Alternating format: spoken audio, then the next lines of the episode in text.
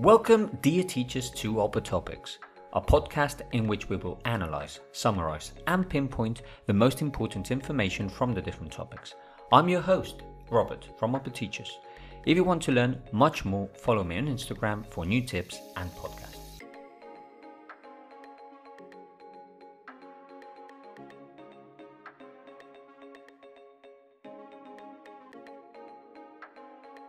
Today, we'll delve into a decisive moment that forever altered the course of the English language the Norman Conquest.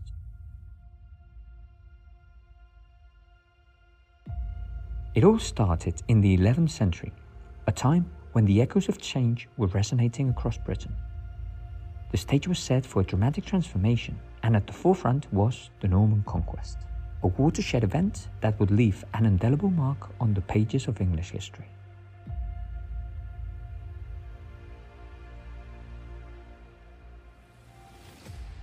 We set ourselves after the Battle of Hastings in 1066, where William, the formidable Duke of Normandy, achieved a triumph that would leave an everlasting scar upon British history. The clash of swords and the thundering hoofs of horses marked the victory that paved the way for the annexation of the English kingdom by the Normans. It wasn't merely a conquest, it was a seismic shift that would shape the linguistic landscape of England.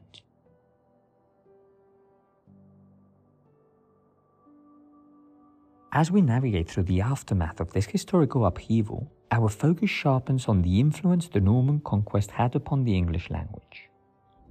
The linguistic transformation was profound, altering not just words, but the very essence of communication itself.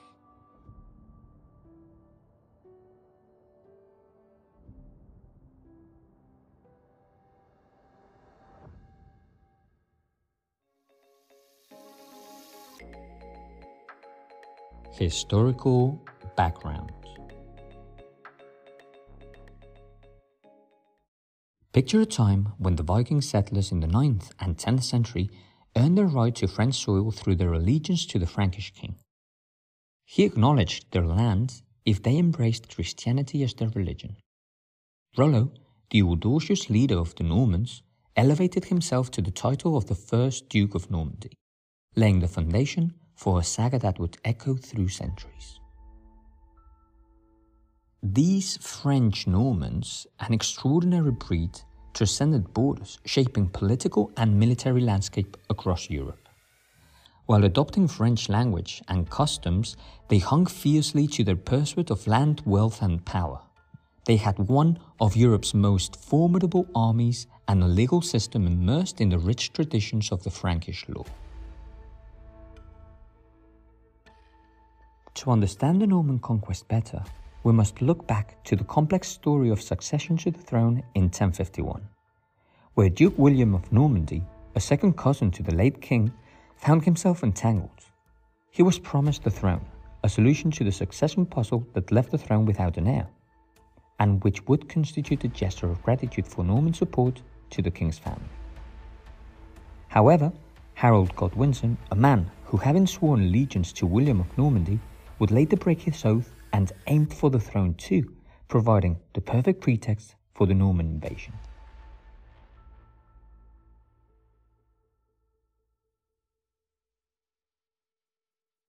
It all occurred in the Battle of Hastings, a fierce contest where William's cunning strategy turned the tide.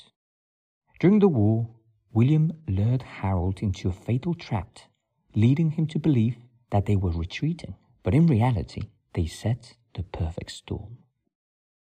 This marked the end of the battle and the ascent of William to the throne on Christmas Day in 1066.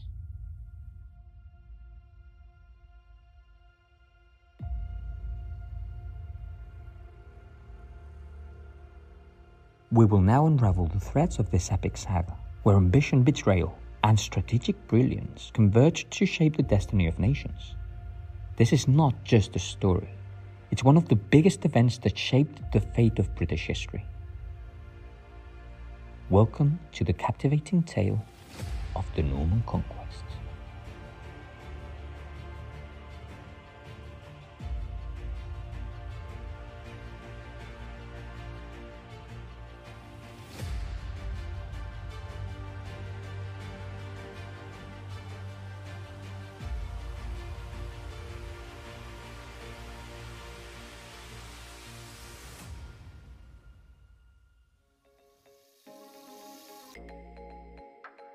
Consequences of the Norman Conquests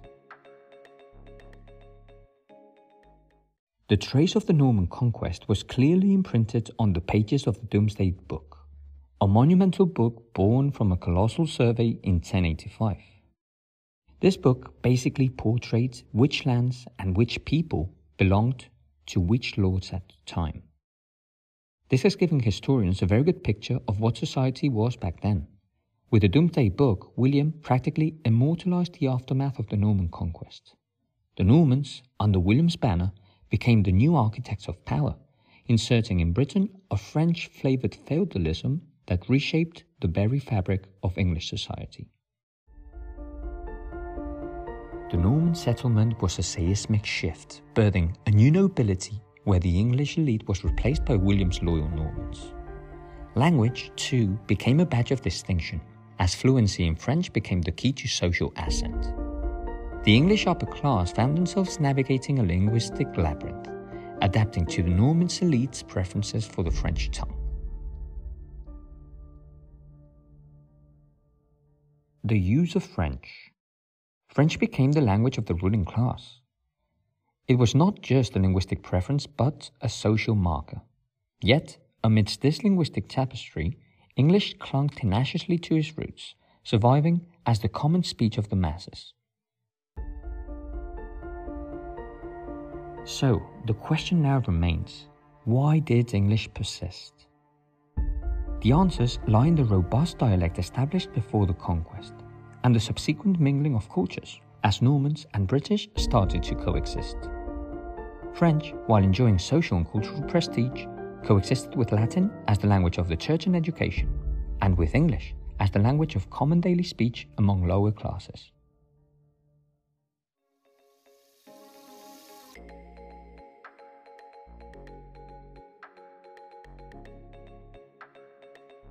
Influence of French on English.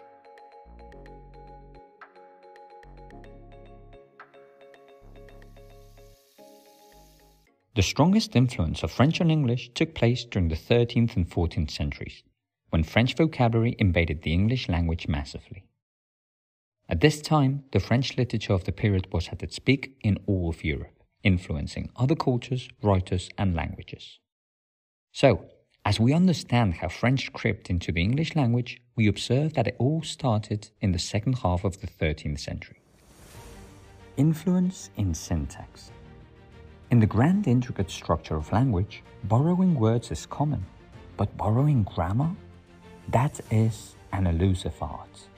Yet, in the channels of linguistic evolution, the influence of French on English reveals itself in countless ways. An example of this was seen in Chaucer, the poetic maestro of Middle English, who included in his verses adjectives that dared to dance after the nouns defying the conventional English order. Examples can be seen in The Goddess Celestials or Places Deleitables, a linguistic ballet influenced by the grateful steps of French syntax. But that's just the beginning.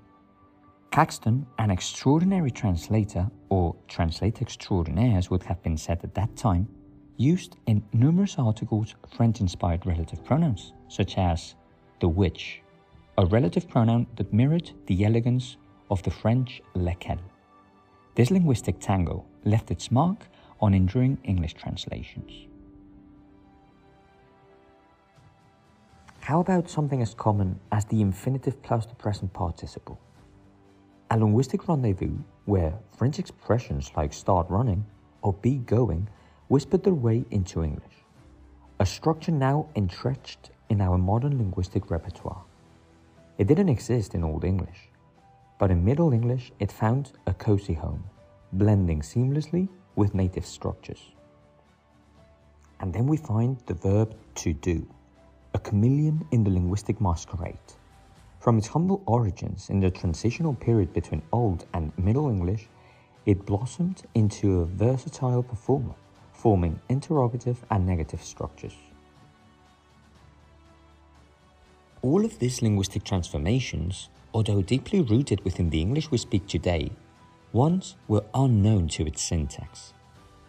And as we delve even deeper, we find that English was also influenced by a wide spectrum of French vocabulary.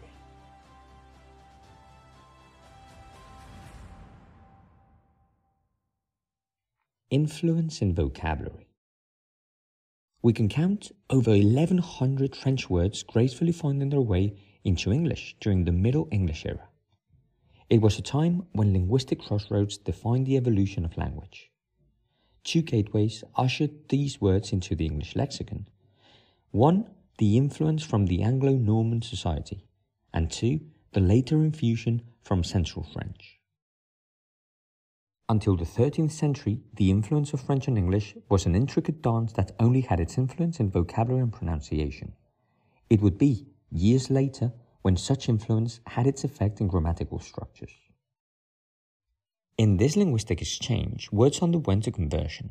Take, for instance, the transformation from guardian to warren, a refined restatement possibly sparked by the populist embrace of the former, or the diphthong oi, coming directly from the influence of French and which was a pattern foreign to the Germanic roots of English. Such linguistic nuances mirrored the ever evolving interplay between high and low classes.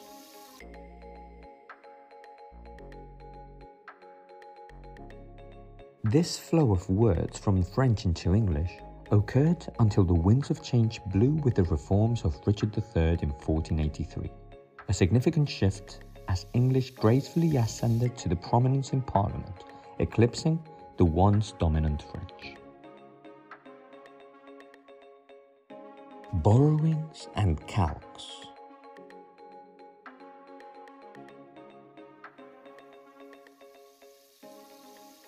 Language, a living entity, constantly evolving and adapting, similar to a vibrant ecosystem where words are the flora and the fauna that thrive, migrate, and intertwine. Within this ecosystem, we encounter two unique species borrowings and calques. Borrowings are like the nomads of the linguistic realm. They traverse borders moving from one language to another, bringing with them the essence of their origin. These linguistic nomads seamlessly integrate into their new linguistic habitat, contributing to diversity and enriching the local lexicon. It's a tale of linguistic migration, where words embark on a journey, finding new homes and forging connections across cultures. Now, let's shift our focus to calques, the linguistic architects of translation. Imagine taking a concept from one language, dissecting it into its linguistic components, and rebuilding it in the structures of another language. That is the artistry of calques. It's like translating not just the words, but the very architecture of an idea. In this process, the soul of the original concept remains, but its linguistic form undergoes a meticulous transformation. Take, for instance, the word restaurant. In English, it's a borrowing from the French, a word that crossed borders and settled comfortably into the English lexicon. On the other hand, think of skyscraper, a calque from the French word gratte-ciel, where the literal translation of a building that scrapes the sky gives birth to a new term with a distinct linguistic flair. Knowing this, it is now easy to understand that there are two stages in the movement of French words into English, both encompassing both borrowings and calques that are now used in English communication.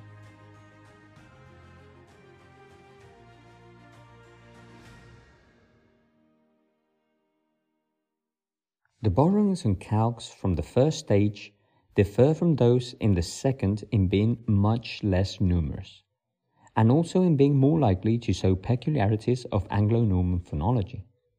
Many of the French words that appeared in English before the year 1250 are those that the lower classes would become familiar with through contact with French-speaking nobility, like for example, baron, noble, servant, messenger, or minstrel. Then, from the period of the year 1250 onwards, those who had been accustomed to speaking French were turning increasingly to the use of English. The upper classes carried over into English an astonishing number of common French words so as to supply deficiencies in the English vocabulary.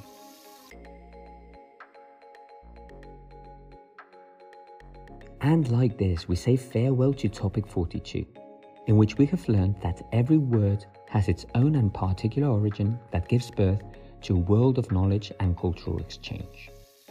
Modern English emerges from the cocoon of the past, shaped by the influence of French that embraced the intricate beauty of the language we know today. If you would like to learn more, don't forget to get this topic on my Gumroad shop, where you will find all of the available topics.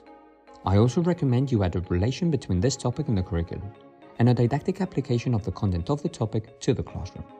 If you would like some help to do so, remember you also have these resources available on my Gumroad shop. Thanks for listening, and see you in the next episode of Volper Topics.